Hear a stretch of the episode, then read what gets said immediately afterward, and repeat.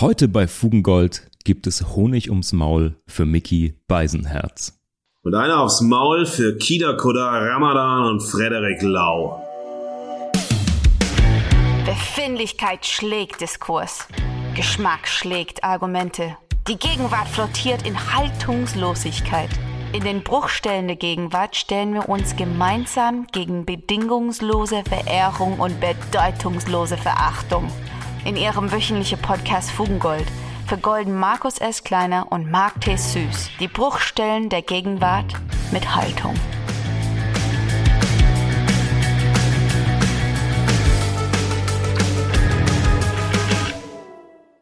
Liebe Fugis, was lange währt, wird endlich gut. Ich danke euch für eure Geduld und ihr seid bestimmt gespannt, denn wer uns verfolgt, hat gesehen, was hier passiert ist Fugengold Reloaded. Es ist einiges passiert während unserer kurzen Pause. Neben mir am Mikrofon sitzt nicht länger Hirat. Es hat sich Folgendes zugetragen. Wir hatten unsere 100. Episode aufgenommen. Ich in Hamburg, Hirat in Karlsruhe und wir waren danach zu einem rauschenden Fest der 100. Folge verabredet. Kaum war ich nach Karlsruhe gefahren, ausgestiegen, klopfte ich an Hirats Wohnungstür. Die Tür schwang auf und die komplette Wohnung war leer. In der Küche auf dem Boden fand ich einen kleinen Brief und auf diesem Brief standen nur drei Sätze.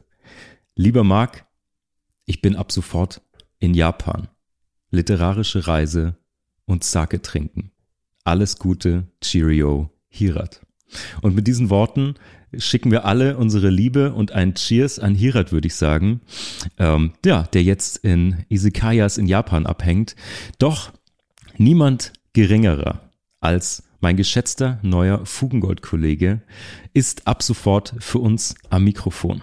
Er ist Einstecktuch-Euphoriker und Dauernörgler, all in, begeisterungsfähig und hingebungsvoller Nein, danke, Sager. Er ist knietief im Pop und eigentlich schon zu alt dafür. Ich begrüße Markus S. Kleiner. Hallo Marc, hallo liebe Fugis. Ah. Ich freue mich hier zu sein. Und natürlich müssen die Fugis auch nochmal erinnert werden, wer du bist. Du bist der großartige, der einzigartige, der wundervolle Marc Thaddeus Süß. Du bist die Abrissbirne für den Kleingartenverein, der Samtslipper im Land der Trekkingsandalen, ein Rifftaucher in der Sollbruchstelle zwischen Gold und Galle. Hell yeah. Das ist wohl der Moment, von dem man sagen könnte, die Katze ist aus dem Sack. Und ich freue mich riesig und Fugis, ihr könnt euch auf einiges gefasst machen. Denn wir haben nicht nur eine neue Besetzung, sondern wir haben das Konzept hier einmal auf links gezogen und noch mehr Gold zu Tage gefördert. Wir suchen natürlich weiterhin Gold in den Fugen der Gegenwart. Aber wir finden in Zukunft Verehrung, wir finden Verachtung und vor allen Dingen entwickeln wir eine Haltung. Denn ohne Haltung keine Gegenwart. Und was ist eine Haltung? Eine Haltung ist eine innere Einstellung, die mein Denken und Handeln bestimmt. Mit dieser Haltung verorte ich mich in der Gegenwart. Und das aus Gründen. Diese Gründe machen mich glaubwürdig oder sind einfach grenzdebil. Je nachdem. Fugengold Reloaded sucht die Haltungen zur Gegenwart auf, die in Deutschland frei flottieren, eine Zeit lang favorisiert werden und Brennstoff für die Medienmotoren sind. Haltung wird hier häufig zur Konsum- und Anpassungsware, zum Schmiermittel der eigenen Befindlichkeit und Mittelmäßigkeit oder zur wutstiftenden Copy- und Paste-Geste in die mentalen und emotionalen Escape Rooms der Gegenwart. Dieser Gegenwart begegnen wir, und das hast du ja schon gesagt, Marc, mit Verehrung und Verachtung. Als Haltungstüv und zugleich immer auf der Suche nach Haltung in den Haltungen der Gegenwart. Unsere Verehrung und Verachtung orientiert sich einerseits an den Selbstpositionierungen der von uns ausgewählten Themen und andererseits an dem, was diese Themen über unsere Gegenwart aussagen und welche Haltungen diese dabei anbieten. Unsere Verehrung und unsere Verachtung hat Gründe. Unsere Auswahl folgt unserem Geschmack. Egal, ob wir über Musik, Literatur, Politik, Mode, Sport, Kultur, Kunst und so weiter und so weiter und so weiter und so weiter sprechen. Unsere Haltung suchen wir von Folge zu Folge in den Fugen zwischen der Gegenwart und den präsentierten Haltungen. Ob wir damit die Fugen der Gegenwart vergolden, müssen die Fugis entscheiden. Schöner kann man es eigentlich nicht sagen. Und ich würde sagen, Markus, lass uns doch starten. Und wir möchten heute in dieser ersten Reloaded-Episode in unserem eigenen Medium starten. Wir werfen einen Blick in die Bruchstelle der deutschen Podcast-Landschaft, die für mich manchmal so ein bisschen wie eine Austernfarm ist. Denn zwischen all dem Schlick und dem Brackwasser findet man nur vielleicht ein paar wenige Perlen. Zum Niederknien genial, euphorisch ekstatisiert. Ja und danke. Die definitive Verehrung. Fugis, meine Verehrung geht heute raus an Mickey Beisenherz und sein News-Podcast Apokalypse und Filterkaffee. Denn viermal die Woche führt uns Mickey da durchs aktuelle Zeit- und Weltgeschehen. Das macht er mal mit Gästen aus Unterhaltung, Sport, Musik, Politik, mal mit seiner Frau und Redakteurin Niki Hassania. Und immer gibt es aber einen scharfen Blick auf die Details, auf die Absurditäten und vor allen Dingen gibt es immer viel Humor in dem Ganzen. Und ich glaube, Mickey schafft damit das, was sonst fehlt, nämlich Nachrichten mit Humor und einem Augenzwinkern vorzutragen. Man muss natürlich sagen, Apokalypse und Filtercafé steht und fällt mit diesem Moderator und dem Mastermind. Der ist verantwortlich für Ton und Haltung des Podcasts und vielleicht Wer Mickey nicht kennt, ich kann mir zwar nicht vorstellen, dass irgendjemand in Deutschland Mickey nicht kennt, aber er ist ja für uns so eine Art Schutzpatron der Podcaster. Er hat so viel Output wie wenig andere und macht verschiedenste Formate. Er schreibt Kolumnen und Bücher, macht Fernsehsendungen. Ähm, er hat als Gag-Autor angefangen, ist nach wie vor ab und zu im Dschungel und sorgt dafür die Punchlines. Und ich würde sagen, Mickey hat das Potenzial, Deutschlands Everybody's Darling zu sein. Er verbindet Ruhrpott-Charme mit seinem strammen Hantelbank-Body und ordentlichen Poloshirts. Und er hat so schöne Guilty Pleasures wie er fährt einen alten Porsche. Also er ist irgendwie so down to earth geblieben, wenn er über deutsche Bahnprobleme spricht oder Promi-Imitationen vorträgt, dass man ihm sogar verzeiht, dass er auf den meisten Fotos seinen Bizeps flexen muss. Also, Verehrung von meiner Seite aus für Mickey und für Apokalypse und Filtercafé. Und warum Verehrung? Ganz speziell, weil ich denke, dieses Format und vor allen Dingen eher bedienen ein ganz, ganz spezielles Bedürfnis, das bisher nicht bedient wurde. Und zwar jeder von uns hat ein Gefühl von Schuld oder Mangel, wenn man sich nicht informiert. Man fühlt sich sozusagen verpflichtet, auf dem Laufenden zu sein. Nichtsdestotrotz wollen die wenigsten die komplette Tageszeitung durchschauen, ähm, abends die Tagesthemen sich reinziehen oder irgendwie Nachrichten lesen den ganzen Tag. Es ist irgendwie traurig, es ist langweilig und oft fehlt sogar, wenn man nicht regelmäßig die Nachrichten verfolgt, der Kontext, also die Einordnung des Ganzen in größere Zusammenhänge. Und all das bietet eben Apokalypse Filterkaffee und zwar leichtfüßig und mit Humor und mit einer bestimmten Leichtigkeit. Und das ist ein riesiger Dienst für alle, die das hören und die mit Spaß auf dem Laufenden bleiben und News sozusagen in einer Art des Entertainments präsentiert bekommen. Und damit sorgt er, glaube ich, dafür, dass wir alle wesentlich näher dran sind am Zeitgeschehen und uns wirklich für wichtige Sachen interessieren. Deswegen Verehrung. Deine Verehrung kann ich absolut nachvollziehen, äh, Marc. Ich höre Apokalypse und Filtercafé äh, wahnsinnig gerne, so regelmäßig äh, wie möglich. Ähm, ich habe ein großes Problem mit Friendly Fire, aber das tut ja nicht zur Sache. Wir sind auch bei der Verehrung. Und ich finde, dass Mickey Beisenherz ist so schnell und so pointiert wie kaum jemand im deutschen Medienbetrieb, der nicht nur einfach gute Sätze wahnsinnig schnell formulieren kann, sondern eben auch eine bestimmte Perspektive schnell und klar vermitteln kann. Und das ist eine große Kompetenz und es ist nicht so, naja, ich will jetzt mich selbst verkaufen in dem Sinne, sondern ich durchdenke ein Thema und bringe das relativ schnell auf den Punkt. Worum geht's denn wirklich? Was ist der Kern, wenn wir es entpacken, wenn wir nicht alle mal Zusammenhänge sehen, sondern was ist die Kernthese? Mhm. Was ich total interessant finde bei ihm ist, dass ich immer auf der Suche nach der Haltung bin.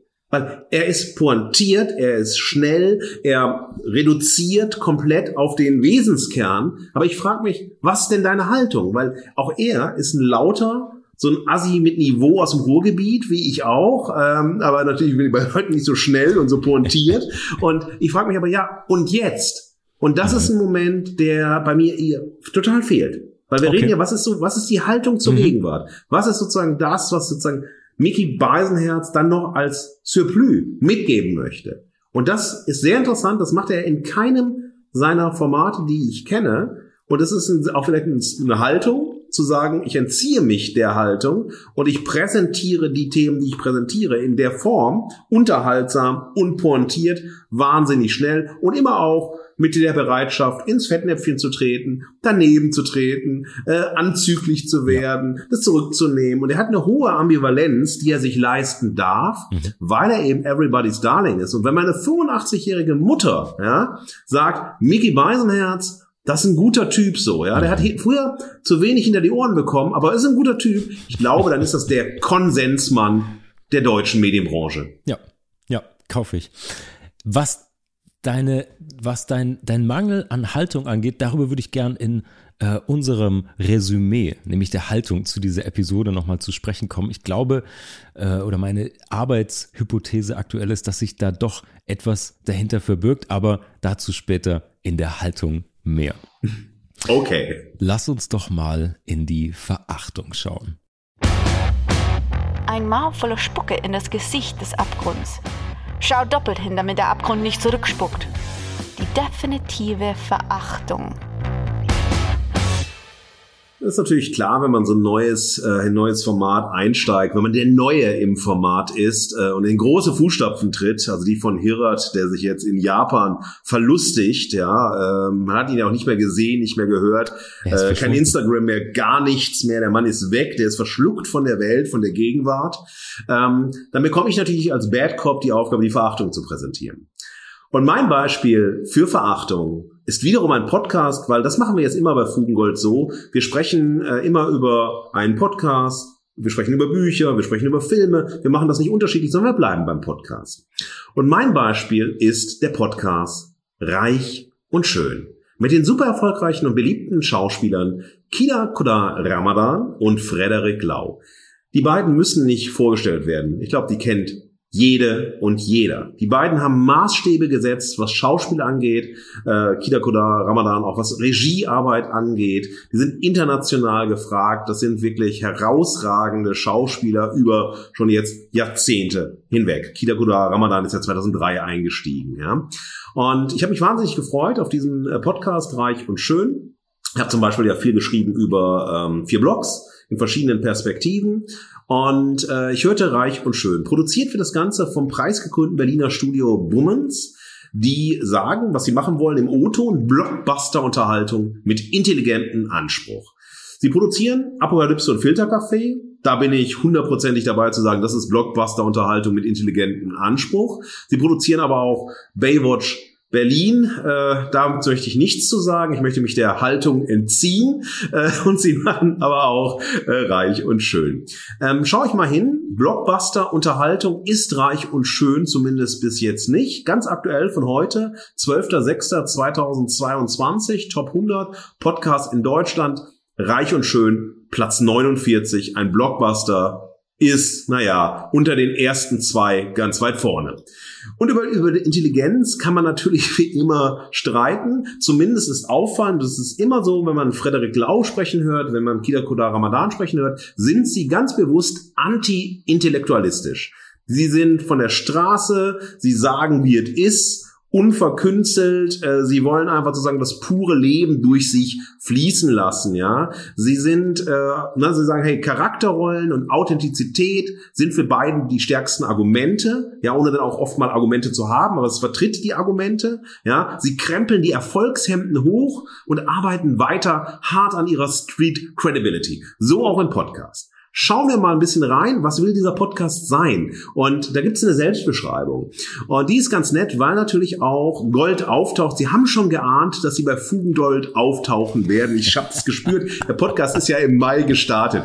Ich zitiere mal die Produzentinnen. Da heißt es, welche Adresse hat der Erfolg?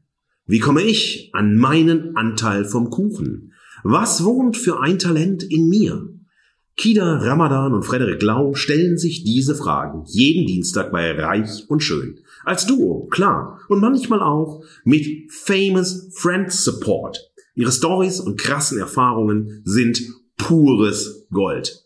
Du merkst schon, Marc, die mentale Ego-Goldkette mhm. wächst bei den beiden. Mhm. Und weil Freddy und Kida gut drauf sind, teilen sie all das mit der Audience am schönsten Tag der Woche, der ab jetzt Dienstag heißt. Und am Ende geht es weniger um die Filmwelt und vielmehr um die Frage, wie man dieses verrückte Ding namens Leben eigentlich meistert, wenn man ein klares Ziel vor Augen hat. Doppelpunkt, groß geschrieben, ganz oben. Ausrufezeichen.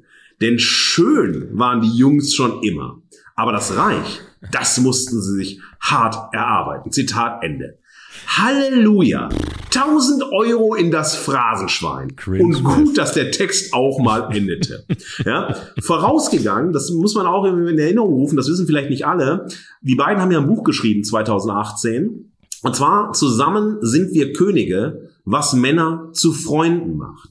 Na klar, alles locker, locker, easy come, easy go, Ironie, Spaß und gute Laune. Nicht zu vergessen, Brainfuck und Mic Drop, Phrasenschwein Ole. Für mich klingt das wie der Werbetext für die nächsten Ballermann-Hits, deren Texte eigentlich lieber die Texte von Kollega schreiben würden, um endlich auch das Bossprogramm durchlaufen zu dürfen, um ganz nach oben zu kommen. Vom Tellerwäscher zum Millionär oder vom Bordstein bis zur Skyline lassen grüßen. Aber gut, das ist jetzt nur mein Geschmack. Lassen wir den mal beiseite. Interessiert niemanden. Und Spaß und ich, das sind eh keine Freunde. Zum Chart- oder Blockbuster-Typ habe ich's auch nie gebracht. Ich sehe scheiße aus. Also reich war ich noch nie. Lassen wir das sein. Kommen wir lieber zu den Gründen für die Verachtung. Erstmal schauen wir mal hin, ich habe versucht, diesen Podcast irgendwie in ein Motto zu bringen, ja, der ein bisschen so ausdrückt, was äh, meine Kritik ist. Und ich habe zwei Motti gefunden, die eigentlich sagen, warum ich den sehr problematisch finde. Das erste Motto, die Gönjamine gegen Kritik United, die ganz weit vorne auf dem Glaubwürdigkeitskarussell fahren, leider aber nur immer im Kreis. Man sieht an dem Podcast, dass Kritik in Deutschland kein gern gesehener Gast ist. Sie sagen immer, eine Folge, die fünfte Folge heißt Respekt geben, Respekt nehmen. Hierbei wird die Welt aber ganz eng und auf das eigene fokussiert. Alles ist geil. Immer. Solange man es selbst gut findet und dabei von anderen natürlich gut gefunden wird. Man hat es ja geschafft, man hat es ja erreicht, man ist ja Erfolgstyp, ja. Wird dieses Ego-Pumpen, das für mich nichts mit Respekt zu tun hat, weil es keine tolerante Anerkennung von Differenz ermöglicht, also von jemandem, der sagt, hey, ich finde das scheiße, wird nicht argumentiert, sondern flächendeckend diskreditiert, stigmatisiert, gepöbelt und gehasst. Die große Erfolgsgeschichte dieser Negativität schreiben eben nicht nur die sozialen Medien. Das hört man, wenn man am Ende immer so sagen, hier, und die Leute fanden das halt nicht so gut und so weiter. Und dann sagt dann halt äh, Frederik Lau, ja, die Deutschen, die sind missgünstig, sind halt keine Gönjamine, die können nicht was gut finden und so weiter. Also Kritik wird überhaupt komplett ausgeschlossen. Kritik ist nicht möglich. Eine differenzierte Perspektive ist nicht möglich. Es gibt letztlich nur eins, nämlich die toxische Unterscheidung zwischen Freund und Feind. Und das natürlich von zwei Freunden, das versteht sich, die immer dann gemeinsam gegen die anderen, die auch mal sagen, ist vielleicht nicht so geil und dafür ihre Gründe haben. Das ist der erste Punkt, den ich ganz symptomatisch finde, wenn wir in unsere Gegenwart schauen. Was hat das mhm. eigentlich mit Deutschland gerade zu tun? Und dann ist es so, also Freund, Feind, sei dafür, sei dagegen, gehst du aus deiner Bubble, also aus meiner Bubble raus, dann ist das sozusagen gefährlich. Nur in meiner Bubble drin, dann suche ich Anerkennung, Zustimmung, Nestwärme und so weiter. Und alles andere da draußen ist feindlich, muss gehatet werden und so weiter. Und wenn mir irgendwas nicht passt, dann schreie ich das besonders laut mit anonymen Namen oder Pumpi Lumpi 37, ey, fick deine Mutter oder sonst was. Also das sind dann die Höhepunkte der Kritik der Argumente. Das Zweite, und das finde ich äh, genauso problematisch, äh, auch an dem Podcast, wofür der Podcast dann letztlich auch steht, ist sowas wie Selbstoptimierung und Neoliberalismus. Ja, Mein Motto da ist, Betonidentität und Sozialdarwinismus forever. Das steht nämlich genau dafür. Das mhm. heißt, das Streben nach Selbstoptimierung. Die wollen, wollen ja Coaches sein, die wollen ja Lektionen geben. Die Folgen mhm. heißen ja natürlich auch selbstironisch, ja, bisschen ja, satirisch, äh, Lektion, aber es ist auch durchaus ernst gemeint. Ja, also Selbstoptimierung ist sozusagen das große Streben, nicht aus der Gegenwart zu fallen und ist heute für mich sozusagen eine ganz bedeutsame Leitvorstellung und Haltung, wie ich mich selbst in die Gegenwart stelle. Ja, wer nicht abgehängt werden will, hat kaum eine andere Wahl, als sich eben auf dieses rastlose Bemühen um Selbstverbesserung einzulassen. Und das setzt zunächst und zumeist nämlich den Konsum von Dienstleistungen und Produkten voraus. Ja, auch so ein Podcast ist eine mhm. Dienstleistung oder so ein Produkt, je nachdem, was du willst, und das muss konsumiert werden. Deshalb wird gesagt, ey, abonniert uns, klickt uns. Und es geht immer wieder darum, dass dann, das kommt vor allem von Kila Koda Ramadan, das ist immer wieder, ey, wir sind die geilsten, wir haben so Millionen Zuschauer und wir haben es so geschafft und wir machen dies und wir machen jenes. Also die Subjektivität ist die Zahl, für die ich stehe, ja.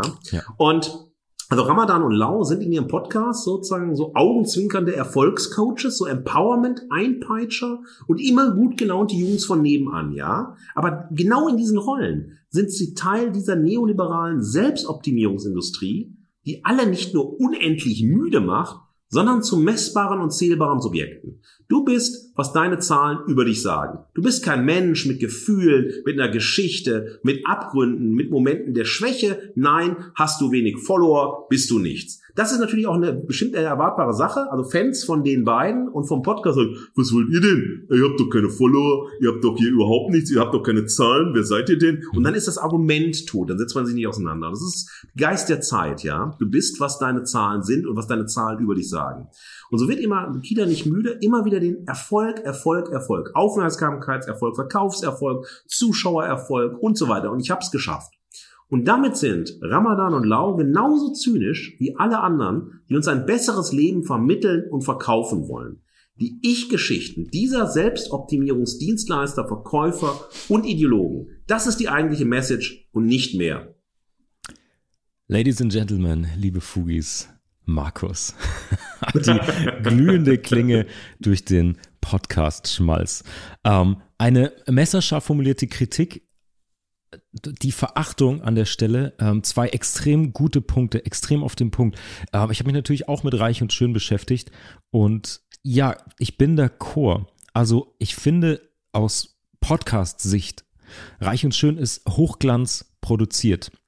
Aber was da genau auf Hochglanz poliert wird, das will ich jetzt nicht weiter benennen. Und ich möchte auf zwei Punkte eingehen, die du gesagt hast ich selber kann in meinem Medienkonsum so eine gewisse Konträrfaszination nicht leugnen. Seien es die Ochsenknechts oder andere vergleichbare Formate, um mal so eine kleine, ja, Defragmentierung vorzunehmen meiner selbst.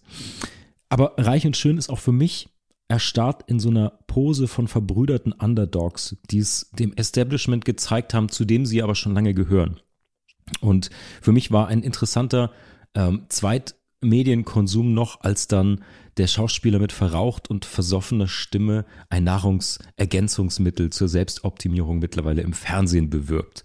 Das ist der Punkt, an dem es dann irgendwie als Gesamtbild kippt. Und was du sagtest, was das Thema Selbstoptimierung und Neoliberalismus angeht, dieser Podcast ist leider nicht der erste, der in diese Falle tappt. Die intellektuell wenig stimulierende Kernfrage oder Grundfrage dieses Format ist es ja, warum sind wir so geil?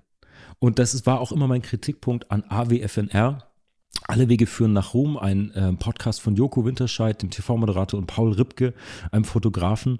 Denn man könnte diese Frage nach den Ursachen von Ruhm oder Anerkennung oder Erfolg natürlich ernsthaft beantworten. Geld, Business, Expertise, Deals, Hintergründe. Das passiert aber nie. Denn dann wäre es ja ein in Anführungsstrichen langweiliger Business oder ein echter Coaching-Podcast. So stattdessen gibt es irgendwie Plattitüden und fade Anekdoten aus dem Blitzlicht. Und ja, hier werden einfach von Heldentaten ohne zweite Ebene und für mich auch leider ohne Esprit berichtet. Ja, ich finde das genau auf den Punkt gebracht. Das eine ist, ähm, dieser Podcast, den du genannt hast, ist halt, ich stehe vor dem Spiegel und schaue mir bei der Selbstbefriedigung zu. Mhm. Ja, ich schaue mir beim Ornanieren zu und ich ornaniere auf meine Herrlichkeit. Und das ist meine Geschichte. Und ich weiß, dass auch das noch Leute interessiert, weil sie wollen wissen, wie geil sehe ich vor dem Spiegel aus und so weiter. Ja. Und äh, natürlich symbolisch gedacht. Und ähm, das andere Moment ist, wenn du sagst, hey, das ist ja der Moment, wenn wir Kritik üben oder wenn wir etwas verehren, dann haben wir Gründe dran und man schaut erstmal hin, was will das denn überhaupt von sich aus sein? Du musst nichts kritisieren, was sagt, hey, ich will Unterhaltung sein, ich will einfach für Fans, zum Beispiel von Kida Koda Ramadan ja. und Frederik Lau, da sitzen zwei Bros, die sitzen da und quatschen, wie es gerade war, über Fußball, über Film, dann holen sich ein paar Kumpels dazu. Alles ist cool, wenn es das so ist, aber so wie es aufgebaut ist, verstärkt es halt zutiefst problematische Tendenzen in unserer Gegenwartsgesellschaft, ähm, nicht sozusagen aus der Ebene einer Ideologie heraus, sondern aber aus einer Selbstherrlichkeit, einer Arroganz und einer Überheblichkeit heraus, die sie selbst wiederum nicht reflektieren, beziehungsweise die sie vielleicht sogar auch in Kauf nehmen, um genau das zu machen. Und ich meine, so ein Studio sucht sich, wenn sie sagen, wir machen Blockbuster-Unterhaltung, mhm. nur Leute aus, die Blockbuster-Unterhaltung repräsentieren. Und dann ist es im Endeffekt schon wiederum, naja, Stars reden mit Stars über irgendwelche Themen, das ist scheißegal, weil es gibt immer eine Audience, die zuhört. Ja, ja, absolut. Okay, wir haben Verehrung, wir haben Verachtung. Markus, ich glaube, es wird Zeit, dass wir für diese Woche zum ersten Mal eine Haltung hier entwickeln. Yeah. Die Stimme der Verehrung und der Verachtung ist die Gegenwart. Und ohne Haltung fallen wir aus der Gegenwart. Markus, meine Haltung zu diesen beiden Beispielen, natürlich stellvertretend für ganz andere Bruchstellen, ganz andere Themen auch stehen können. Ich möchte noch mal kurz aufgreifen, was du zum Thema Apokalypse und Filterkaffee, also Mickys fehlende Haltung gesagt hast. Für mich stellt Satire und Humor mehr als ein Stilmittel dar, sondern für mich steckt dahinter ein bestimmter Blick auf die Welt eine Haltung gegenüber Ernsthaftigkeit und vielleicht sogar Vergänglichkeit des Seins, wenn wir es ganz groß machen wollen. Und eines meiner Lieblingsbonmots ist ja, in Deutschland sagt man, es ist ernst, aber nicht hoffnungslos. In Österreich sagt man, es ist hoffnungslos, aber nicht ernst. und das schwingt für mich äh, bei Mickeys Themen mit, bei der Art, wie er einen an die Hand nimmt, durch die Welt der Nachrichten, der Politik, der Neuigkeiten führt die oft ganz schlimm sind, die oft ganz trivial sind. Er hat aber einen Blick, der dir ein bisschen auf den Rücken haut und meint, es ist scheiße, aber wir kommen schon irgendwie durch. Und das ist vielleicht gar nicht intendiert von ihm, aber für mich steckt da eine ganz große Haltung dahinter von jemandem, der neben dir sitzt, neben dir steht und meint, wird schon. Wir kommen irgendwie durch, wir schaffen es und das ist mit Sicherheit keine erarbeitete Haltung, es kommt bei mir aber als Haltung an. Denn als, als Gegenstück dazu, und dann kann ich meine Haltung zu diesen beiden Themen formulieren, damit ich gespannt, was du sagst. Ich sehe eine Haltung sozusagen in der Sprechhaltung, in der Intention. Und das Interessante ist, dass ich glaube, die Intention der Sprechenden überträgt sich vor allen Dingen im Podcast-Medium. Es ist so persönlich, es ist so direkt, es ist so oft ungeschnitten oder unzensiert, dass sich das auch nicht versendet. Und so gibt es irgendwie diesen Optimisten, oder diesen Es ist hoffnungslos, aber nicht ernst Move von Mickey. Und genauso ist eben reich und schön in meinen Augen auch eine Pose. Es ist irgendwie Koketterie, es ist hochgejazzter Underdog-Mythos als Deckmantel für eine Prahlerei. Und für mich ist die Haltung ganz spannend, in dem Falle eine Haltung zu haben und zu erarbeiten, weil du sie nicht verschleiern kannst in den modernen Medien und schon gar nicht, wenn du einen Podcast machst, weil sie irgendwie durchdrückt, irgendwie durchkommt und ähm, ja, im Zweifelsfall eben auch entlarvt. Ich finde das wahnsinnig spannend. Ich kann auch bei ganz vielen Dingen vollkommen bei dir sein.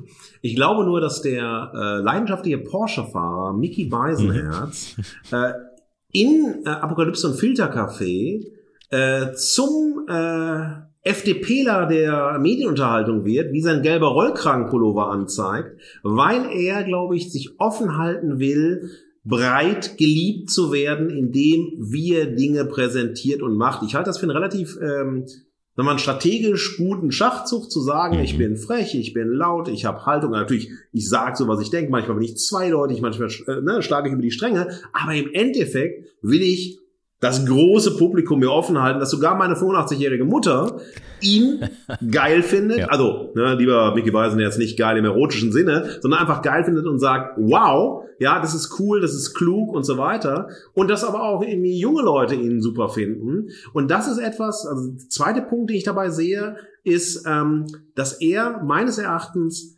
eben naja, nicht in Konkurrenz zu Jan Böhmermann kommen will. Er will kein mhm. zweiter Jan Böhmermann 2.0 sein, der ja viel, viel stärker in Richtung Haltung geht, auch kontroverse Haltung geht. Natürlich sehr oft auch so, das ist doch Konsensthema, obwohl es kein Konsensthema gibt auf der Ebene dann. Aber das möchte er vermeiden. Und er sagt, es ist so ein Pendant. Ich bin schnell, ich bin pointiert, ich bin klug, ich bringe Dinge voll auf den Punkt. Aber dann Gang zurückschalten, doch wieder nach rechts und nicht nach links rübergehen, nicht die Überholspur, sondern da lieber die Mittelspur von den drei Spuren zu nehmen, um dann immer noch gut schnell zu fahren und voranzukommen, ja. aber niemals sozusagen ähm, zu schnell am Ziel zu sein und dann zu sagen, hallo, ich bin Erster. Oder ich habe es gesehen als Erster, weil ich zuerst da war mit meinem Porsche. Sehr, sehr geil beobachtet und ich mag das gedankliche Bild von Mickey im Porsche, der aber auf der Mittelspur bleibt. aber Markus, wie ist deine Haltung zum Verachtungsthema dieser Woche? Einerseits das Thema des Etikettenschwindels und das würde ich nicht machen, wenn ich äh, immer sozusagen, also Etikettenschwindel heißt, ich mache eigentlich ein Ich-Format, ein Fan-Format, wo es aber darum geht, nur wechselseitig zu erzählen, warum man so geil ist und wie wichtig Männerfreundschaft ist. Was anderes spielt ja auch keine Rolle, ist ja auch vollkommen in Ordnung. Wir beide sind auch Kumpels und machen ein Format zusammen, aber es geht im Endeffekt darum, wir sind geil, wir finden uns geil, wir potenzieren uns in der Geilheit, wir haben es geschafft. Also diese Geschichte zu bauen, aber das mit so ganz viel so, ah, es gibt Lebensweisheiten, das ist so authentisch, so Coaching, ähm, ja, Empowerment und ja, das ist so wie ähm, Kollege damit umgeht, mit dem Boss-Programm mhm. und alle wollen was vom Kuchen haben, der Selbstoptimierungsgesellschaft, dass man im Endeffekt sagt, wir haben es geschafft, wir sind so geil und so weiter. Und man benutzt dann einen Underdog-Mythos darauf, ne, dass wir, wir, wir sind ganz down und dann sind wir ganz hoch und so weiter. Und wir sind sozusagen die neuen Leitbilder, an denen wir uns orientieren müssen und so weiter.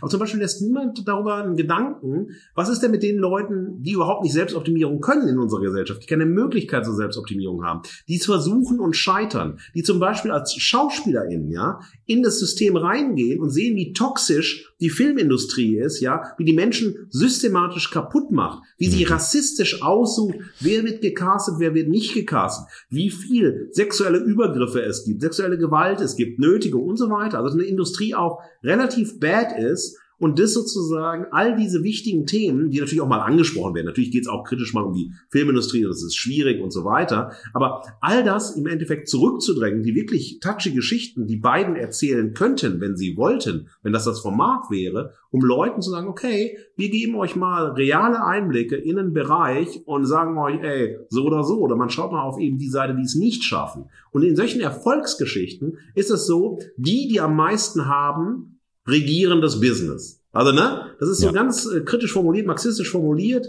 ja. Die herrschende Sprache ist die Sprache der Herrschenden. Und dann ist Gönjamine, ne, dann halt auch so eine Form, mhm. sozusagen, ne, also um Gottes Willen, wir reden so, wie uns das, äh, das Mundwerk gewachsen ist und so weiter. Und das ist so eine Glaubwürdigkeitspolitik. Ähm, das entleert eine Verantwortung für Gesellschaft. Das, ver, ähm, das entleert eine Verantwortung, die ich habe, wenn ich es vielleicht geschafft habe, eben im System für mehr Gerechtigkeit zu suchen. Und keiner von beiden, sie erzählen mal, oh, da war schlecht, da war schlecht, da wurde ich sozusagen rassistisch besetzt und so weiter. Aber keiner sagt, was tun wir denn gerade, wenn wir das ungerecht finden in der Branche, weil wir so viel Macht haben. Und da wird es eher darum gehen, oh, wenn wir jetzt zu kritisch reingehen und so weiter, vielleicht läuft das dann nicht mehr so gut und wir sind dann auf einmal die Bad Guys. Und das ist etwas, was ich so sehr, also komplett haltungslos finde, wenn man schon so eine Bedeutung hat, ja. so erfolgreich ist und so Maßstäbe wirklich gesetzt hat, qualitative Maßstäbe, wie die beiden es gemacht haben, im Schauspiel und auch sozusagen was Produktion angeht, ja, was, äh, welche neuen Stoffe kommen und so weiter. Da haben wirklich so viel vorangetrieben, aber das finde ich eine volle Enttäuschung. Ja, sehr, sehr gut auf den Punkt gebracht, mein Lieber. Und ich vermute, für die Fugis, die jetzt von diesem neuen Format auf jeden Fall begeistert sind. Viel Haltung, um auch mal eine Woche darin zu marinieren. Markus, das war sehr inspirierend. Ich möchte an dieser Stelle noch einen kurzen Shoutout und ein Danke nach Los Angeles in den USA aussenden zu dem Goldkehlchen unseres Intros. Sam Stokes, Singer, Songwriterin, hat uns auch wieder mal für das neue Fugengold Reloaded die Sprecherin gemacht. Vielen Dank, Sam. Es ist fantastisch geworden. Und mir bleibt nur noch zu sagen, liebe Fugis, ab Juli könnt ihr jede Woche Haltung zur Gegenwart hören. Mit Markus und mir auf fugengold.de und natürlich überall, wo es gute Podcasts gibt. Wir freuen uns, wenn ihr dabei seid. Verliert die Haltung nicht. Bis bald. Das war Fugengold für diese Woche. Mehr Haltung zur Gegenwart findet ihr auf fugengold.de und überall, wo es Podcasts gibt. Schenkt uns eure Verehrung und gebt uns eure Verachtung. Jetzt Fugengold abonnieren und keine Folge mehr verpassen. Fugengold wird produziert vom Sweet Spot Studio. Redaktion und Moderation Markus S. Kleiner und Marc T. Süß. Sprecherin Sam Stokes.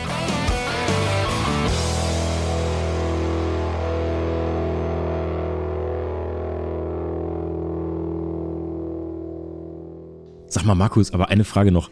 Ähm, was, was war eigentlich das Problem mit dem Podcast Friendly Fire? Ach du, Friendly Fire, ich bin ja auch ein großer Freund von Oliver Polak, finde ich ganz großartig. Ähm, das ist für mich reich und schön, minus reich und schön. Also einer ist reich und vielleicht schön, aber ähm, nein, das funktioniert gar nicht. Die beiden labern die ganze Zeit. Ein Laber-Podcast, der viel unterhaltsamer ist als der, also als reich und schön, aber ähm, er kommt zu nichts. Ich frage mich, warum, warum ist der gemacht worden? Wofür mhm. ist der da, außer um Geld zu machen? Und das ist auch legitim, Geld zu machen dann, aber das finde ich halt schade, wenn du so zwei, äh, Mickey Beisenherz und Oliver Polak hast, die beide ja eben auch für eine Haltung stehen, die beide kritische Geister sind und so weiter, dass man nur so ne, immer sagt, ey, Kohle, Kohle, Kohle und ich muss noch ein Produkt raushauen. Für Studio Bums ist natürlich super, dann hast du auch nochmal ein zweites, also Mickey Beisenherz ist sozusagen das Top-Pferd, was alles zieht ja. und so weiter, was irgendwie also immer Erfolgsgarant ist Oliver Polak ist immer jemand, der nochmal besonders klug, aber dann auch so ein bisschen amerikanisch reingeht, dass er andere Grenzen setzt oder Grenzen überschreitet. Also ein total gutes Team, die beiden eigentlich ja. zusammenzusetzen. Ja. Und dann ist es so handsam wie nichts. Dann äh, wird über, was ist die letzte Folge über Gardine, hinter der Gardine und was passiert mit der Gardine und wenn man keine Gardine hat, was passiert, wenn die ähm, Sexpartys von Oliver Polak gesehen werden, dann sage ich so, ja, Leute, es ist super, aber warum soll ich mir das anhören? Ich hätte voll Bock, mir das anzuhören. Ja, das glaube ich auch. Ähm, ich habe da auch nicht, ich habe kurz reingehört, habe auch ausgemacht, weil die Rampe, die durch dieses Casting der beiden und das Potenzial gebaut wurde, leider weiträumig umfahren wurde. Ähm, ja. Und weil es etwas entzaubernd war für meinen total, sonst sehr geschätzten total. Mickey Beisenherz. Ja. Ja, und für den sehr geschätzten Oliver Polak. Aber ich glaube, wir gehen jetzt mal in den Biergarten, zischen ein Bierchen und äh, reden mal nicht über Podcast. Und auch nicht über Gardinen.